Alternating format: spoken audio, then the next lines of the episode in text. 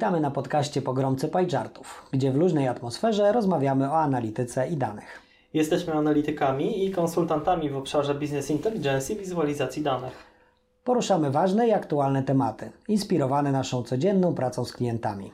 Podcast prowadzą Michał Maliszewski i Sebastian Wareluk.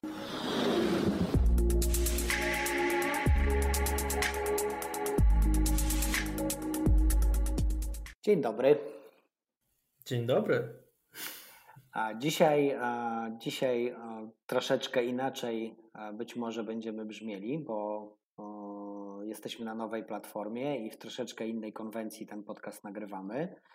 A zobaczymy, jak wyjdzie. A dajcie też komentarze, a czy taka wersja Wam się podoba. A dzisiaj razem z Sebastianem porozmawiamy trochę o multitaskingu.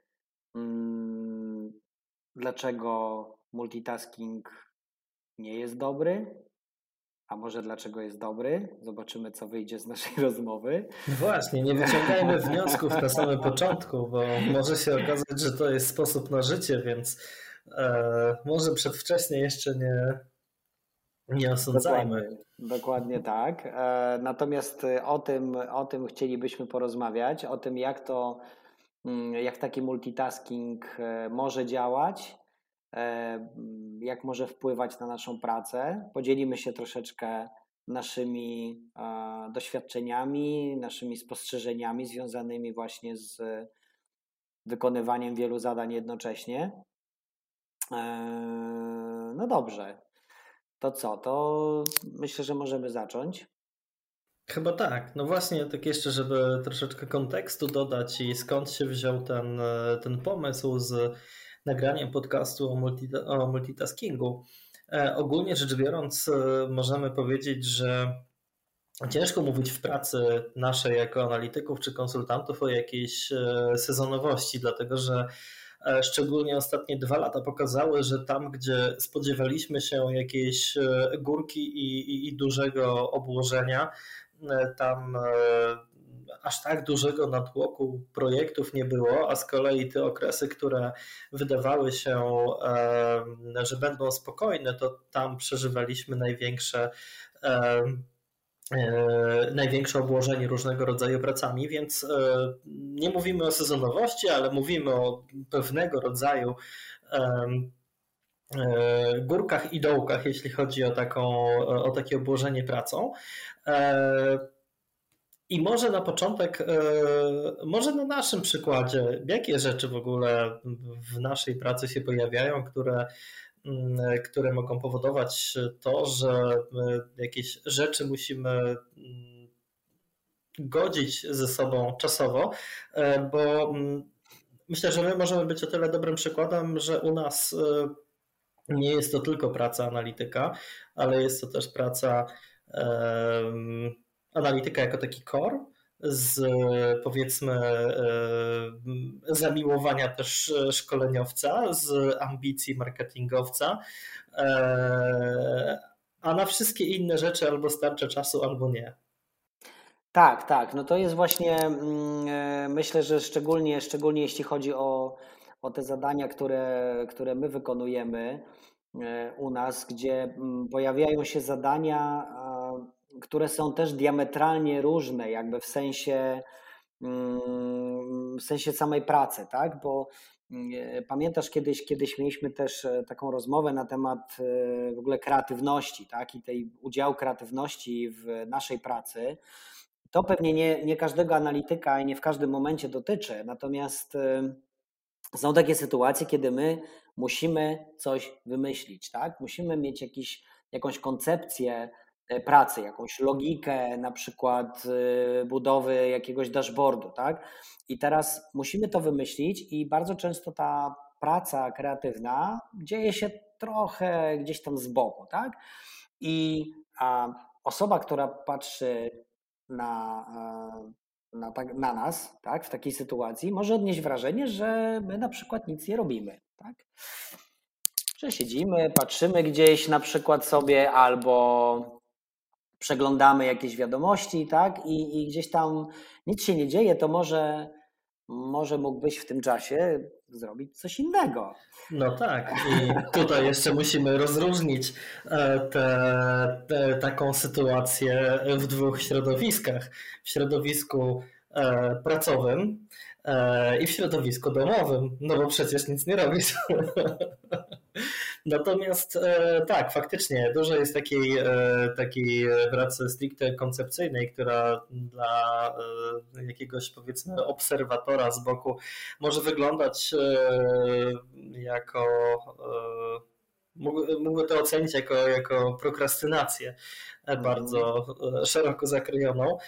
I oczywiście nie można powiedzieć, że, że tak nie ma, bo w pewnym momencie pojawia się jakieś takie zmęczenie materiału albo chociażby to, że musimy przenieść wzrok z, z nad monitora na gdzieś tam za okno i, i popatrzeć na jakieś inne niezwiązane z pracą rzeczy. Ja na przykład mam, ponieważ nagrywamy podcast w, w poniedziałek, ja mam w tej chwili za sobą y, dwa dni pracy, taki jeden, jeden dzień pracy przy, przy samochodzie, drugi w, w ogrodzie i y, jest to bardzo, przynajmniej dla mnie, y, relaksujące takie, takie właśnie oderwanie się, więc to tak na, na marginesie, ale faktycznie są takie, takie hmm. momenty, kiedy trzeba się y, po prostu zastanowić, żeby coś wymyśleć.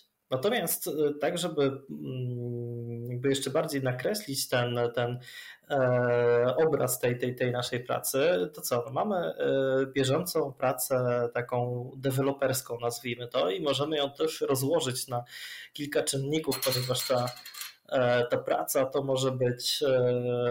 Tak, to wypadł kapsel od mojego. To nie był, to, to, to nie był, to nie był minutnik na koniec podcastu. Nie, nie, to był, to był e, kapsel od mojego napoju rabarbarowo jakiegoś.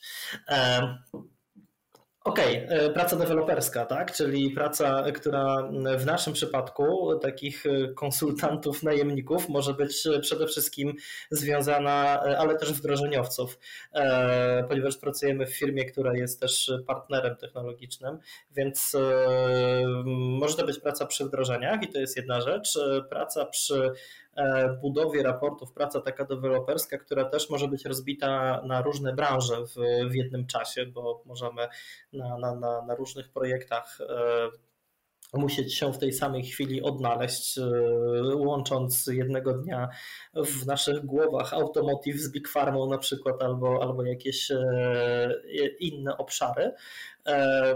Poza tym co? Działalność szkoleniowa, więc takie szkolenia też z różnych technologii, bo w naszym przypadku czy to Tableau, czy, czy, czy Alteryx, czy jakieś rzeczy związane z wizualizacją danych, już nie powiązane może z konkretnym narzędziem, ale tak jak ty, Michał, prowadzisz szkolenia właśnie stricte o, o, o wizualizacji.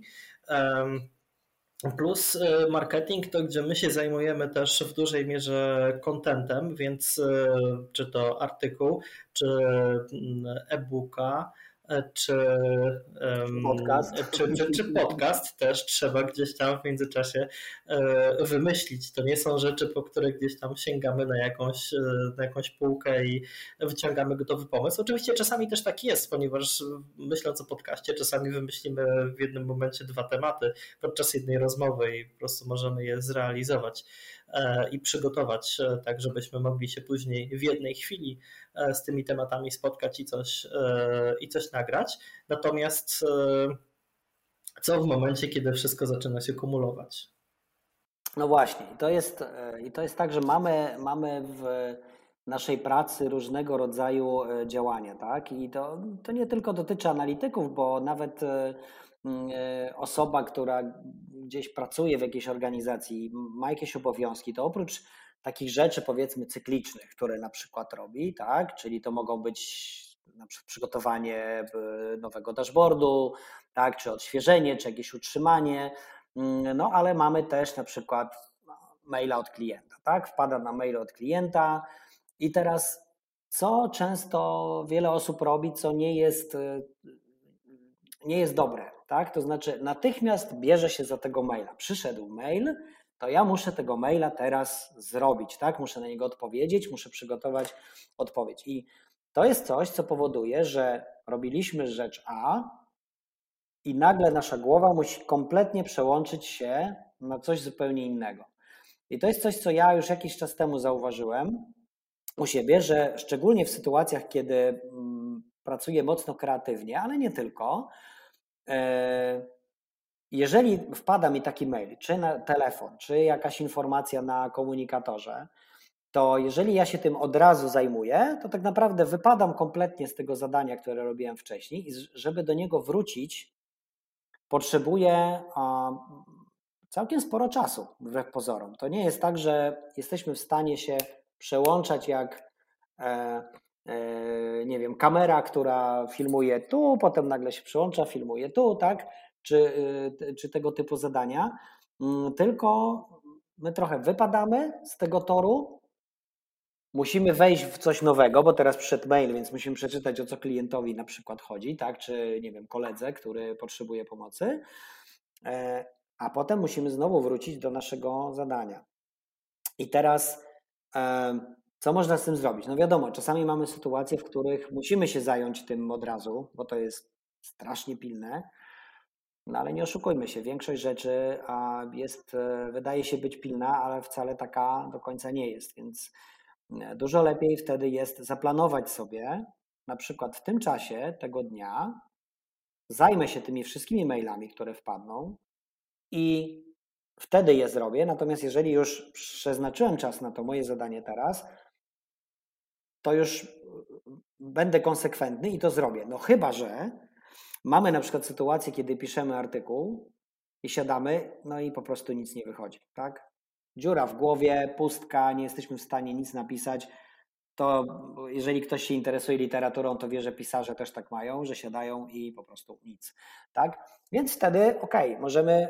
Możemy robić coś innego yy, i zmienić to, ale dobrze jest wtedy zaplanować sobie yy, czas na tak zwaną bieżączkę, to jest takie słowo, które się kojarzy mi trochę z biegunką zawsze.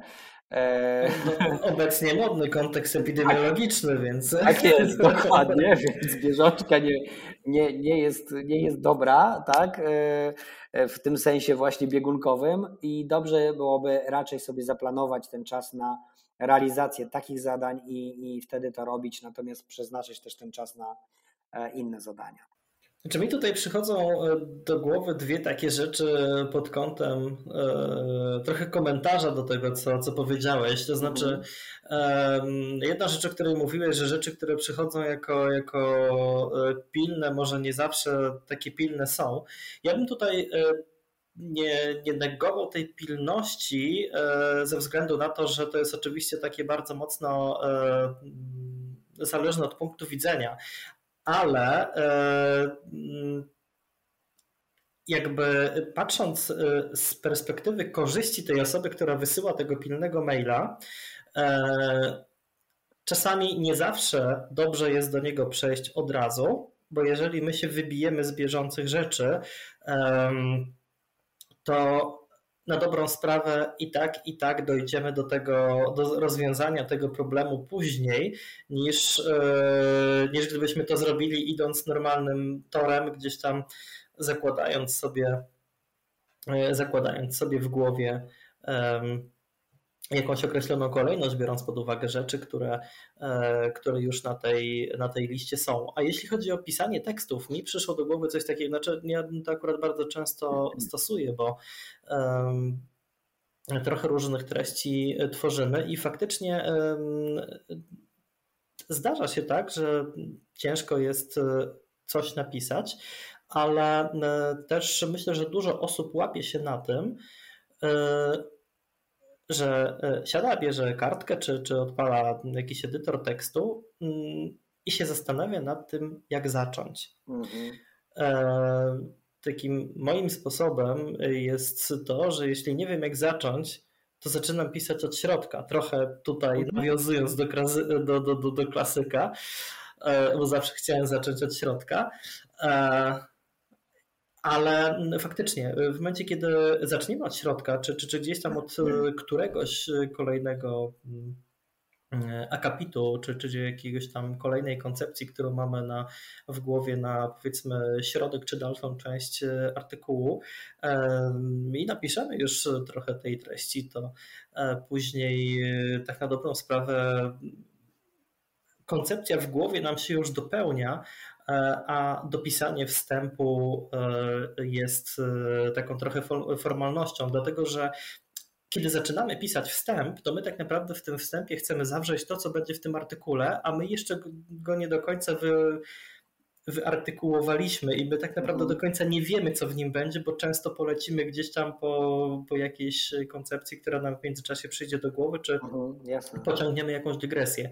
Ale w momencie, kiedy już praktycznie wszystko jest napisane, to tak na dobrą sprawę ten wstęp to jest kilka zdań takiego ultra streszczenia tego, co już jest i robisz to wtedy w pięć minut.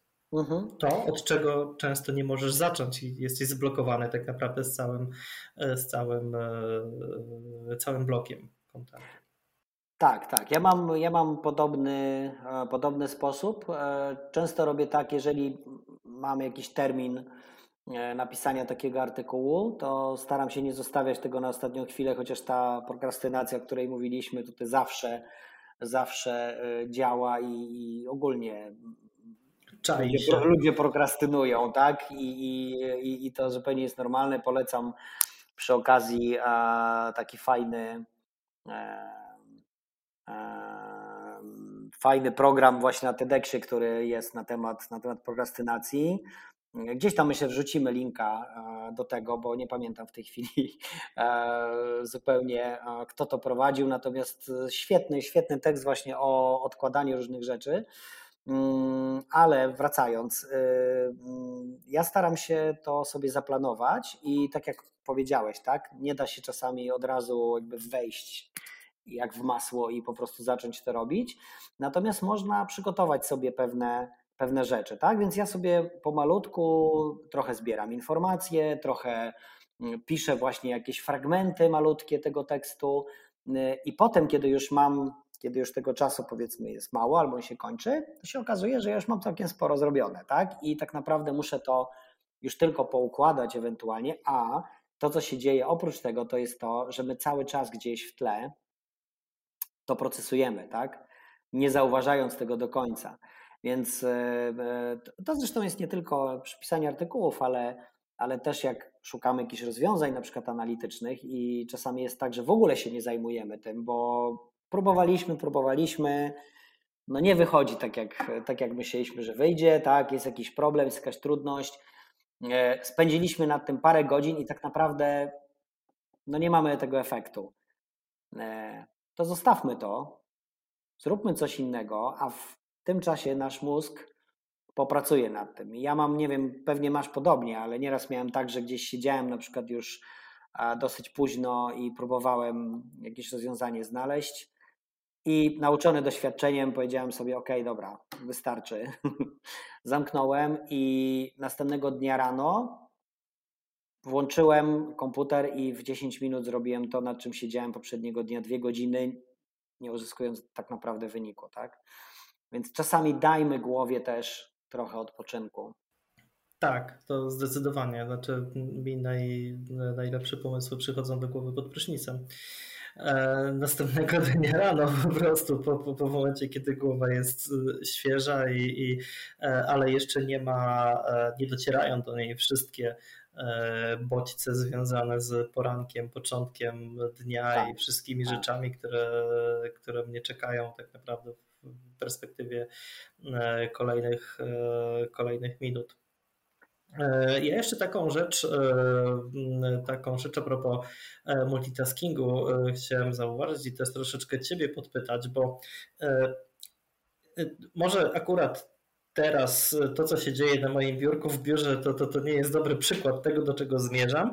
Natomiast pracując na kilku monitorach, w pewnym momencie złapałem się na tym, na tym że te, tak duża ilość monitorów, które miały być pomocne, no bo na jednym wrzucę sobie Tableau, na kolejnym, nie wiem, Alteryxa, na trzecim coś z, na, na zdalnym pulpicie, albo rozciągnę sobie zdalny pulpit na dwa, a jeszcze będę mógł mieć swoją, swój lokalny pulpit na, na, na, na, na trzecim ekranie, to teoretycznie miało gdzieś tam dawać taki pełny obraz tego, nad czym, nad czym pracuję, żebym zamiast wyobrażać sobie coś, mógł patrzeć na, na konkretne rzeczy, ale w pewnym momencie y, miałem coś takiego, że y, zacząłem te monitory redukować, albo jak miałem jakiś bardzo konkretny case, jeden do, do ogarnięcia, to wręcz je wyłączałem i pracowałem na tylko jednym ekranie.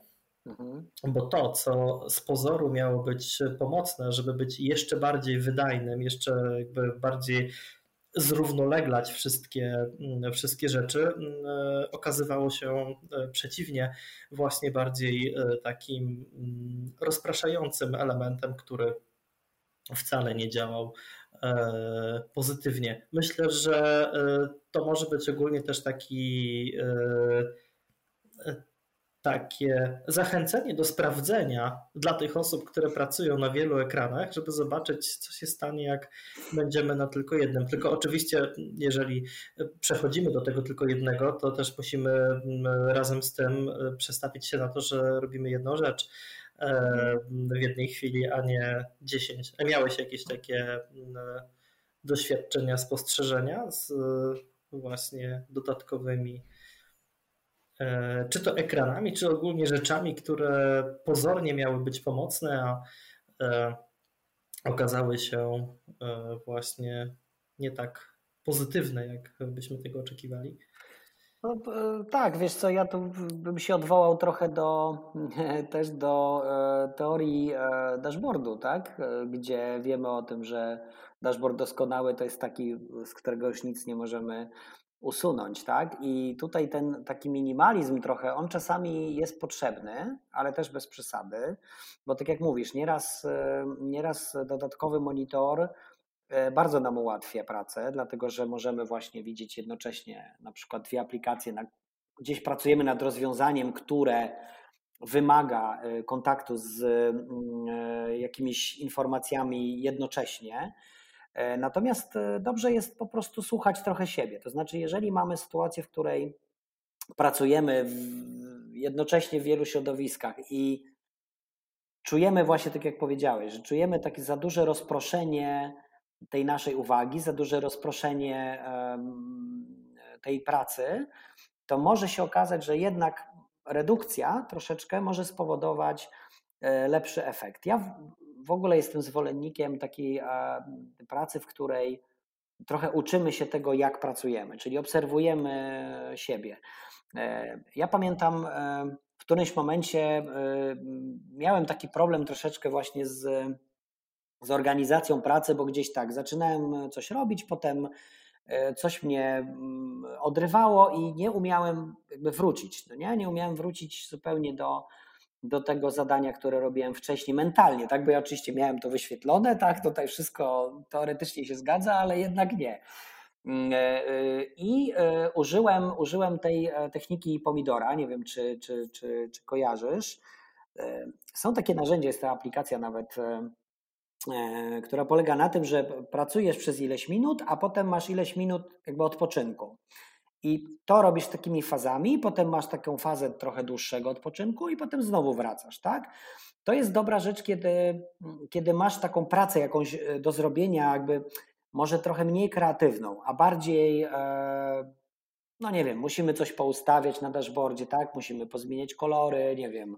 Na dowiedzenie. Dokładnie tak. Musimy już jakby to, co wymyśliliśmy wcześniej, musimy to teraz wrzucić.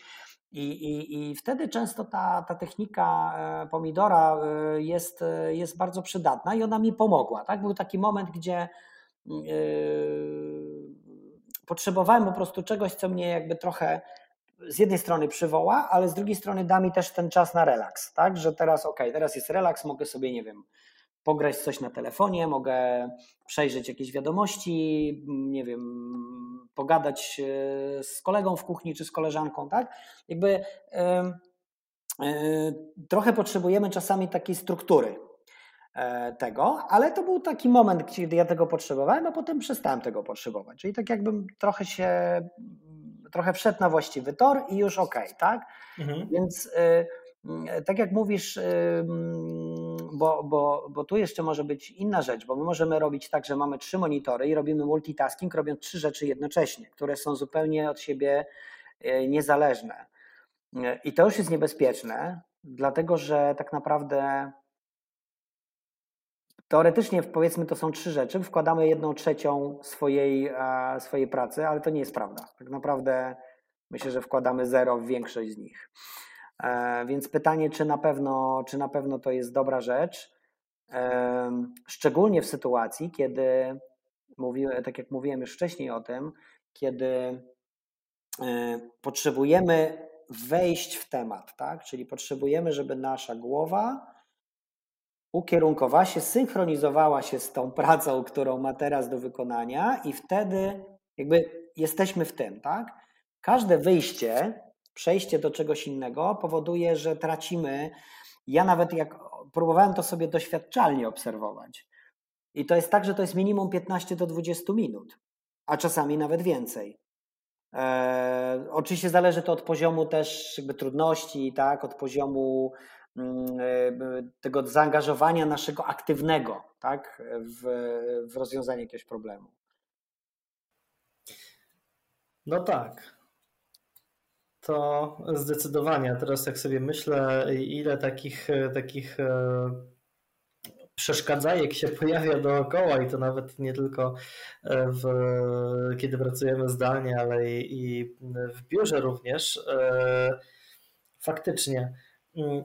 Myślę sobie, że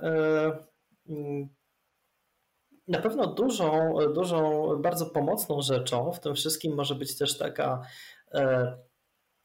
asertywność i nauka takiej asertywności, tudzież zrozumienie tej asertywności z drugiej strony przez współpracowników, że po pierwsze, żebyśmy my umieli powiedzieć, że chciałbym mieć teraz pół godziny czy godzinę, gdzie nie będziesz nic do mnie mówił, albo, e, albo na przykład e, wręcz nie wiem, powiedzieć wszystkim, którzy są dookoła, że teraz, teraz mi nie przeszkadzajcie, albo w momencie, kiedy ktoś coś od ciebie chce, to powiedzieć, pokazać nawet ręką, że nie, sorry, bo gdzieś tam jestem w, w toku myślowym, ale z drugiej strony to też wymaga dużego takiego zrozumienia i dojrzałości z drugiej strony, że aha, dobra, jakby nie obrażam się za to, bo to rozumiem to, że jakby to, czego ja potrzebuję na piętnaście sekund, spowoduje u kogoś dwadzieścia minut wyrywania. No właśnie, i, i, i myślę, że o takich rzeczach, znaczy my jakby u nas nie mamy tego problemu absolutnie, natomiast myślę, że to jest coś takiego, co może na przykład w mniej zintegrowanych zespołach albo w firmach, gdzie jest dużo bardziej gdzieś tam kreślona nakreślana relacja podwładny pracownik między różnymi zespołami, może taka sytuacja się pojawiać. Natomiast myślę, że ogólnie rzecz biorąc taka, taka asertywność też tutaj może być mocno pomocna. Tak, to jest bardzo dobre słowo i tutaj myślę, że bardzo dużo zależy od nas. To znaczy my musimy te granice stawiać, tak? I jeżeli będziemy reagować na każdy e-mail jak po prostu na jakiś budzik alarmowy, który my natychmiast musimy teraz zacząć to robić, my natychmiast musimy odpisać. To, to jest z dużej części nasz problem, bo to znaczy, że gdzieś tam stresuje nas ten komunikator, ten, ta skrzynka, na której widzimy kolejne maile, które nam się pojawiają, tak? Jeżeli mamy taki problem, to bardzo dobrą metodą jest po prostu wyłączenie tego maila na ten czas, kiedy pracujemy, żeby nie widzieć tych aplikacji, tak? Mamy teraz dużo tych aplikacji, szczególnie kiedy pracujemy w tym środowisku zdalnym, tak? To mamy komunikator jakiś, tu mamy maila, to jest jeszcze jakiś drugi komunikator i teraz na każdym z nich coś nam się pojawia, powiadomienia, tu coś wpada, tak? Ludzie często mają też taką tendencję, że wysyłają maila, potem dzwonią, właśnie wysłałem do ciebie maila, tak? Jakby to jest brak szacunku. Tak, to jest trochę brak szacunku dla tej drugiej osoby i takie z jednej strony myślenie trochę, że jak, że jak wysłałem maila, to on jest mniej ważny, więc jeszcze zadzwonię, mhm. tak? No i trochę brak szacunku właśnie do tego czasu tej drugiej osoby, bo my też mamy prawo do tego, żeby decydować o tym, kiedy my tak to zadanie wykonamy. To nie jest tak, że każdy mail jest pożarem, tak? To nie jest tak, że nie, brak odpowiedzi na maila spowoduje, że się zawali cała organizacja. To czasami tak wygląda. Więc ta asertywność, czyli ustalenie sobie, że powiedzmy na przykład codziennie, jeżeli mam takie maile, które mi wpadają codziennie, ja się muszę nimi codziennie zająć, to ustalmy sobie na przykład między dwunastą a czternastą, czy tam między trzynastą a piętnastą odpowiadam na maile, albo może bardziej rano, tak? To też musimy ocenić, jaką my mamy, jak, kiedy nasz mózg najlepiej pracuje, żeby wykonywać najtrudniejsze zadania.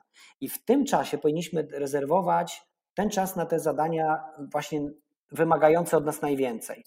Natomiast jeżeli my mamy takie rzeczy typu musimy coś odpisać, coś komuś wysłać, to nie potrzebujemy wtedy bardzo dużo tego naszego potencjału, tak? W związku z tym, jeżeli na przykład rano potrzebujemy tego rozkręcenia się i powiedzmy dopiero od dziesiątej na przykład nasz mózg już jest aktywny, a jesteśmy od ósmej w pracy, to zróbmy to między ósmą a dziesiątą, tak? Albo na przykład zróbmy to między czternastą a szesnastą. Naprawdę się nic nie stanie. Wiadomo, że czasami będą sytuacje, że będzie rzeczywiście pożar, tak? I będziemy musieli ratować, jak po prostu, tak, pelerynę przypniemy i po prostu to ratujemy, ale to się zdarza rzadko, tak? Natomiast większość sytuacji możemy spokojnie i nawet spokojnie możemy odpisać: tak, otrzymałem twojego maila i odpowiem na niego po godzinie czternastej, bo teraz jestem zajęty, tak? Jeszcze tylko jedna, jedna rzecz, jeżeli chodzi o komunikatory, te statusy, które mamy, to, one nie, to nie są statusy, które nie są do użycia. Status nie przeszkadzać, status zajęty, to naprawdę są rzeczy, które nam mogą pomóc. I one po to tam są. I my nie musimy być dostępni non-stop i, na, i na, siedzieć na stand-by'u, bo to nie jest tak, że my jesteśmy, nie wiem, ratownikiem, który po prostu tylko czeka, tak? I, i jakby czeka na ten moment, kiedy ktoś nam wyśle zgłoszenie i jedziemy, tylko my też mamy swoje rzeczy, które robimy, tak? Tak, natomiast znaczy, właśnie tak się zastanawiam, na ile w różnych firmach, w różnych organizacjach ludzie mają taką swobodę, takiej elastyczności, że rzeczywiście mogą wyłączyć komunikator, bo, no bo my sobie to możemy zrobić, ale, ale nie zawsze przypuszczam, znaczy inaczej. No tak, ale to dajmy, podczas, wiesz, dajmy nawet status zajętości, tak? Teraz to podczas... już mówi, yy... że nie jesteśmy dostępni tak zupełnie, nie? No tak, znaczy tak mi się przypomniało ten, ten, ten taki, co już urósł do, do mema w czasie pandemii, to taka sytuacja, że ktoś musi poruszyć myszką na, na firmowym komputerze, żeby się na Teamsie zapaliło na zielono, nie? A my tutaj właśnie byśmy chcieli permanentnie, znaczy permanentnie no, na jakiś czas wyłączyć, ale tutaj jeśli chodzi o właśnie takie przeszkadzajki, nazwijmy to, to zwróć uwagę, nawet u nas w biurze, że czasami jest tak, że siedzisz sobie w, w pokoju, coś robisz na kompie, zmurzasz się nad czymś i nagle ktoś wpada, siema, jesteś na kolu? Nie, nie jestem na kolu. A no to, to, to, to, to, to, to.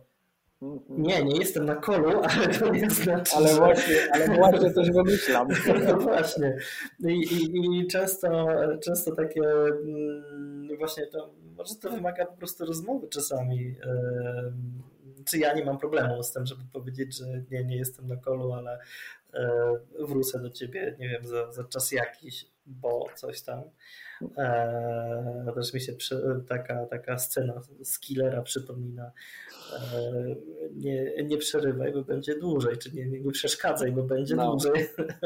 Więc no właśnie, eee, myślę, że eee, tylko jeżeli mówimy o takich rzeczach, że chcielibyśmy wymagać od kogoś tego, żeby się w ten sposób zachowywał, czy w inny nie naruszał naszej jakiejś takiej harmonii, kiedy, kiedy coś wymyślamy, to też warto pamiętać o tym, żebyśmy w drugą stronę hold your horses. Jeżeli ty idziesz do kogoś, to też w tym momencie raczej... Znaczy dobrze jest zacząć od siebie, bo jakby wymagamy, chcemy, chcemy zacząć wymagać pewnych rzeczy, ale jak nam się zapali, to często będzie tak, że też wpadniemy do kogoś do pokoju i wiesz co, bo coś tam, coś tam. Nie? Więc tak, no, myślę, że to jest też... Tak, no to, tak to, to co mówisz, tak, zaczynanie od siebie na pewno. Poza tym też tutaj ważna rzecz, jeżeli mówimy o asertywności, bo to też nie polega na tym, że mamy po prostu odpychać każdego i nie teraz jestem zajęty, tylko też powiedzieć na przykład, kiedy będziesz wolny, tak? Czyli nie wiem, na przykład będę miał czas za dwie godziny dla ciebie, i wte, ale wtedy rzeczywiście musisz ten czas mieć. Jeżeli raz, drugi, trzeci pokażesz, że faktycznie teraz nie, ale za dwie godziny tak i to za dwie godziny się wydarzy, to te osoby też nauczą się tego, że to nie jest tak, że ty po prostu myślisz, nie, teraz nie, jestem zajęty, jestem zajęty i jakby ta zajętość jest permanentna, tak? Ty po prostu nigdy nie masz czasu.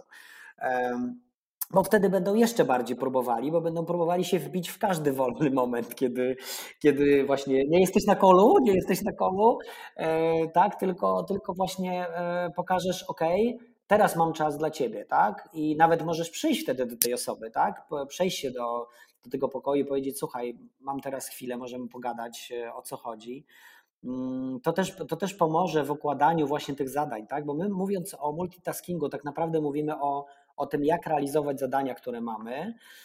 Część z tych zadań mamy gdzieś tam zlecone, ale część mamy takich, które sami sobie musimy narzucić, tak? Bo na przykład pracujemy w projekcie i w tym projekcie gdzieś tam są pewne rzeczy, które musimy zrobić, albo na przykład, nie wiem, chcemy się trochę dokształcić, tak? Trochę się pouczyć. To jest coś takiego, co ja widzę często na, na szkoleniach, że mamy szkolenie, teoretycznie czas przeznaczony na na to, żeby się uczyć, ale niestety w trakcie szkolenia są osoby, które na przykład odpowiadają na maile, muszą wyjść nagle, bo, bo coś tam się stało, tak? I ja to oczywiście rozumiem, no tutaj nie, nie jestem w stanie zamknąć drzwi na klucz i powiedzieć, nikt nie wyjdzie, wszyscy jesteśmy dorośli, natomiast zawsze chciałbym, żeby to było tak, że jeżeli już przeznaczamy ten czas, to po prostu przeznaczamy ten czas na to i zadania wykonamy, wykonamy później. Mi się przypomina tutaj zawsze mój jeden z moich pierwszych szefów, który w momencie, kiedy ja mówiłem, ale bo ja tutaj przecież muszę to zrobić yy, i, i teraz, teraz po prostu muszę, bo inaczej się coś stanie i, i nagle yy, i, i wtedy mówił do mnie, a, a jak cię przejedzie tramwaj i nie przyjdziesz następnego dnia, to co, myślisz, że się zawali wszystko? Nic się nie zawali.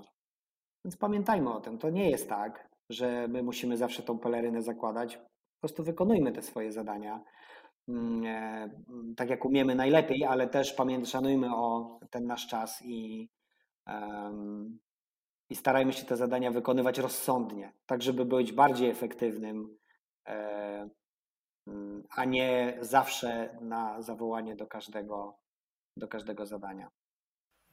E, tak, no zdecydowanie. Myślę, że e, takie poszanowanie tego, tego naszego czasu jest bardzo istotne. E, kurczę, bardzo mocno nam ten podcast o multitaskingu skręcił w kierunku, e, kierunku asertywności, ale myślę, że to jest tak naprawdę e, istotna część, dlatego że niezależnie od tego, ile tych tasków będziemy mieli naraz, to zawsze będzie jeszcze ta górka związana z bieżącymi rzeczami i, i jakimiś takimi requestami pod tytułem chodź na chwilę. Kurczę, w ogóle jaki ja tutaj nakreśliłem straszny obraz ludzi, którzy nas bombardują różnymi, różnymi jakimiś prośbami i tak dalej. Znaczy oczywiście to był taki wycinek, wybór przykładowych sytuacji, które na szczęście u nas się nie zdarzają jakoś, jakoś nagminnie, ale myślę, że każdy może do tego przyłożyć swoją jakąś większą, mniejszą, mniejszą skalę. Natomiast jeśli chodzi o, o multitasking, to ja jeszcze jedną rzecz taką zauważyłem mhm. u siebie na przestrzeni czasu pracy przy różnych projektach, często też takich równoległych, że przez bardzo długi czas szukałem idealnego narzędzia, które będzie mi wspomagało tą pracę, to znaczy pod kątem robienia notatek, pod kątem robienia sobie jakiegoś takiego backlogu i, i dokumentacji. I doszedłem po długim dosyć czasie do tego, że najfajniejszym takim wspomagaczem, jeśli chodzi o takie narzędzie, jest pewnego rodzaju różnorodność. To znaczy przy jednym projekcie korzystałem z, z na przykład z OneNote'a, przy innym projekcie z wydrukowanych kartek, przy jeszcze innym projekcie z, z czegoś jeszcze innego, co gdzieś tam pełniło rolę jakiegoś takiego notesu. I myślę, że jakby dla mnie przynajmniej takim, takim kluczem właśnie okazało się taka, takie zróżnicowanie tych, tych wspomagaczy, ze względu na to, że też każda inna metoda, z której korzystałem przy każdym innym projekcie, stawała się specyficzna dla, dla tego projektu. Kiedy odpalałem OneNote'a, wiedziałem, że robię ten projekt dla klienta z, z Automotive. Kiedy brałem jakieś wydrukowane kartki z, z briefem do, funkcjonalnym do, do raportu, to wiedziałem, że to jest bardziej ta, ta taka big pharma, a kiedy, kiedy gdzieś tam jeszcze innego rodzaju checklistę uruchamiałem, to już było dla mnie bardzo specyficzne dla jakiegoś kolejnego projektu z innego obszaru. Więc jakby chciałem przez to powiedzieć, że może czasami szukanie czegoś idealnego nie musi być frustrujące, że tego nie znajdujemy, tylko może być dobre samo w sobie. Tak, tak. Ja myślę, że w ogóle to jest tak, że każdy z nas troszeczkę ma inny sposób pracy. Każdy z nas w ogóle ludzi, nie tylko nas dwóch oczywiście. I dobrze jest po prostu znaleźć, znaleźć metodę najlepszą dla siebie, tak? Jeżeli to jest tak, że masz jakąś na przykład, nie wiem, listę zadań i, i, i chcesz z taką listą pracować, to jest mnóstwo takich aplikacji, począwszy od najprostszych jakichś tam, czy, czy google'owych narzędzi, tak, czy, czy, czy jakichś tam todoistów, tego typu rzeczy, które są bardzo proste, aż po takie bardzo zaawansowane. Jeżeli, jeżeli odpowiada Ci prosta rzecz, spoko. Jeżeli odpowiada Ci bardziej zaawansowana i gdzieś tam taka, to jest ok. Jeżeli w danym momencie taka, w innym momencie taka, to też jest w porządku. Szukajmy cały czas, tak naprawdę tych rozwiązań jest mnóstwo i one się ciągle też pojawiają, ciągle jakieś nowe, więc, więc warto to testować, natomiast przede wszystkim obserwować trochę siebie, to znaczy zobaczyć, tak jak ja powiedziałem o, właśnie o tym multitaskingu, tak, gdzie okazywało się, że jeżeli masz na przykład pięć zadań i teraz starasz się robić tak, trochę to, trochę tu, trochę tu, każde zadanie potrzebuje powiedzmy dwadzieścia minut, żeby w nie wejść. To oznacza, że marnujemy godzinę gdzieś tam, tak, na w ogóle na wejście w to, bo przerwa to jest co innego, tak? Przerwa to jest inna rzecz. Jeżeli mamy przerwę, to szanujmy przerwę. I rzeczywiście wtedy odetnijmy się, a nie róbmy w przerwie, teraz zrobię drugie zadanie, tak? Bo wtedy to, to nie jest przerwa, to tak jakbyśmy e, trenowali, tak? I, I nie wiem, biegniemy, a teraz o, zmęczyliśmy się, to wsiądziemy na rower, tak? To nie triatlon. E, więc e, to szanujmy, natomiast jeżeli, e, jeżeli chcemy właśnie robić multitasking, to ok, ja jestem za tym, ale ustal sobie, kiedy robisz co, tak? I tak, żeby na przykład było to podzielone jakąś przerwą, kiedy twoja głowa wyjdzie z jednego tematu i powoli wejdzie sobie i spokojnie w ten drugi. I wtedy jak najbardziej. Tak, jak najbardziej. Znaczy ja generalnie kiedyś, kiedy byłem na jeszcze etapie studiów, czy, czy, czy wczesnym etapie pracy, gdzie też musiałem dużo, wielu rzeczy się gdzieś tam douczać. Tutaj chcę rozgraniczyć douczanie się, aktualizowanie wiedzy, bo to było tak naprawdę ogarnianie wielu rzeczy od, od podstaw. To bardzo się gdzieś tam sam przed sobą byłem dumny z tego multitaskingu, że ja tyle rzeczy potrafię robić naraz, ale z czasem dochodzę do wniosku, że to wcale nie jest, nie jest takie dobre, takie fajne. To jest trochę pozorne, nie? To jest, taka, jest... Takie, takie właśnie, tak. Że mamy wrażenie, że o, zrobiliśmy pięć rzeczy, nie, nie, a... To nie jest tak do końca. Tak, oczywiście to wszystko jest też zależne od, w dużej mierze od roli i stanowiska, na jakim jesteśmy. Ja mówię za siebie pod kątem takiej pracy, jaką, jaką, jaką my wykonujemy. Natomiast no, są stanowiska takie jak na przykład ktoś, kto pracuje na, na, na recepcji w jakimś dużym biurze, gdzie wtedy te... tych rzeczy, które, które są do wykonania jest tak dużo w jednym momencie, że um, zdecydowanie um, nie da się inaczej. Tak, no to jest, to jest też oczywiście w zależności od tego, jak pracujemy, musimy um, znaleźć metodę, tak? I um, tak jak jest taka praca na przykład operacyjna, tak? Gdzie, nie wiem, wpadają nam tikety, tak? I realizujemy po prostu tikety. No to tu mamy o tyle proste, że tikety wpadają, jest jakaś kolejka, tak, i realizujemy je po kolei. Natomiast no nie zawsze jest tak łatwo, tak? U nas, u nas na przykład nie ma takiego tiketowania i my trochę sami musimy decydować o tym, co kiedy robimy.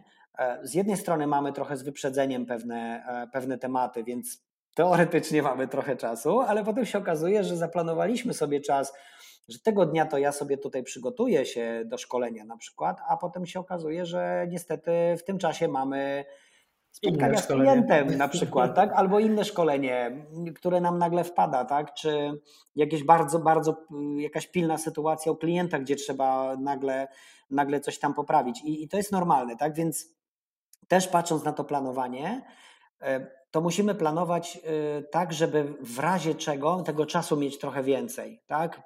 I no jak się nie uda, bo wiadomo, tak, plan jest planem, natomiast rzeczywistość jest rzeczywistością i, i tu musimy, i tu musimy to, to też rozgraniczać. Um. Ja myślę, że ogólnie bardzo dobrze jest też gdzieś tam sobie archiwizować rzeczy, które się robi i nad którymi się pracuje, bo chociażby takie rzeczy jak um, rzeczy szkoleniowe, czy rzeczy związane ze spotkaniami z klientami, czy, czy um, jakieś um, materiały, które można wykorzystać na, na kilka sposobów. Dobrze jest mieć gdzieś właśnie zapisane na takiej zasadzie, że jeżeli przejrzymy sobie listę, powiedzmy tygodniową, że mamy cztery spotkania z klientami, faktycznie takie spotkanie wymaga trochę czasu na przygotowanie, ale może miesiąc albo dwa miesiące temu robiliśmy coś podobnego. Może na przykład wystarczy wtedy tylko przealiasować pewne dane, a na przykład dashboard, który chcemy pokazać, już mamy gotowy. Wtedy tak naprawdę nam się ten czas bardzo mocno skraca. Jeżeli mamy napisać jakiś artykuł, może zobaczmy, czy o czymś ciekawym nie nagrywaliśmy podcastu, czy mhm. na szkoleniach, przygotowując szkolenie dla jakiejś grupy, możemy odwołać się do jakichś materiałów, które już powstały. Nawet ostatnio korzystaliśmy wspólnie z materiałów, które też z kolei powstały pod kątem jakichś zajęć ze studentami, były jakby ponownie wykorzystane w trochę innym, w trochę innym środowisku. I jeżeli taką, znaczy to wiadomo, że na początku pracy takiej listy nie, nie zbudujemy w, w miesiąc, ale jeżeli taką, taką bazę z, zasobów będziemy mieli i przejrzymy sobie rzeczy, które są do zrobienia, może się okazać, że te czasy przygotowania i, i um, opracowanie rzeczy, które są do, do, do, do pokazania czy do, do zrobienia, można bardzo mocno skrócić, bo tak naprawdę gdzieś tam już chociażby sam szkielet tego, co byśmy chcieli pokazać, jest gotowy. Tak, no to zresztą też jakbyśmy popatrzyli na, nie wiem, no na budowę choćby dashboardu, tak, to też są pewne elementy, które są powtarzalne. Jeżeli wyszło nam coś, coś, coś fajnego, coś zrobiliśmy i potem mamy sytuację, że jest pewna analogia i moglibyśmy to, to zaproponować, to na pewno szybciej będzie odtworzyć i tylko zmodyfikować to, co już wymyśliliśmy kiedyś, niż na nowo wymyślać wymyślać proch, tak? Więc tak jak mówisz, taka archiwizacja też naszej pracy, że możemy sobie potem zajrzeć do folderu i powiedzieć, o, dwa lata temu coś takiego robiłem, to może, może bym na przykład to wykorzystał teraz. Czemu nie? Jak najbardziej. No dobrze, to co? Chyba rozgadaliśmy się dzisiaj, a trochę się bałem, że o tym multitaskingu porozmawiamy dziesięć minut i, i, i tyle, a okazuje się, że jest to temat, który chyba mocno dotyka pewnie nie tylko nas, bo tak naprawdę tu nie o też multitasking chodzi, ale o to, jak w ogóle zarządzać zadaniami, jak być asertywnym troszeczkę też, tak, jak zwykle trochę dotknęliśmy jakichś tematów psychologicznych, co w naszych podcastach się często zdarza, ale też mam nadzieję, że, że nie zanudziliśmy Was i że jest to dla Was interesujący temat. Dawajcie komentarze, informacje, co Wam się podobało, może chcielibyście coś więcej się dowiedzieć?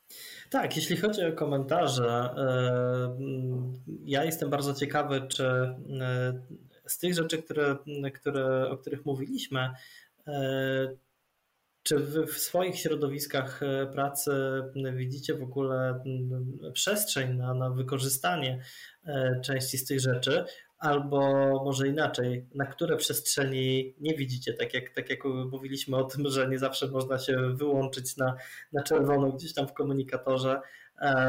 No my znamy swoją specyfikę swojej organizacji, innych mniej, a jeżeli już do nich wchodzimy, to nie jesteśmy tak bardzo zawsze traktowani jako jako regularny pracownik, więc też troszeczkę inaczej to z naszej perspektywy wygląda. Ale to ciekawe właśnie, na ile gdzieś tam można sobie pozwolić pod kątem wytwarzania sobie dla siebie idealnego środowiska pracy. Tak, to co? To na dzisiaj bardzo Wam dziękujemy za uwagę. Jeżeli będziecie mieli jakieś, jakieś komentarze, to um, na razie możecie pisać na nasze, na nasze adresy mailowe e, imię.nazwisko e, małpa astra fox kropka p l, natomiast e, myślę, że może fajnie byłoby jakiś taki adres kontaktowy e, związany z podcastami może założyć. E, damy znać. Jasne. Dziękujemy za dzisiaj i do usłyszenia w następnym Dzięki. Odcinku. Cześć. Cześć.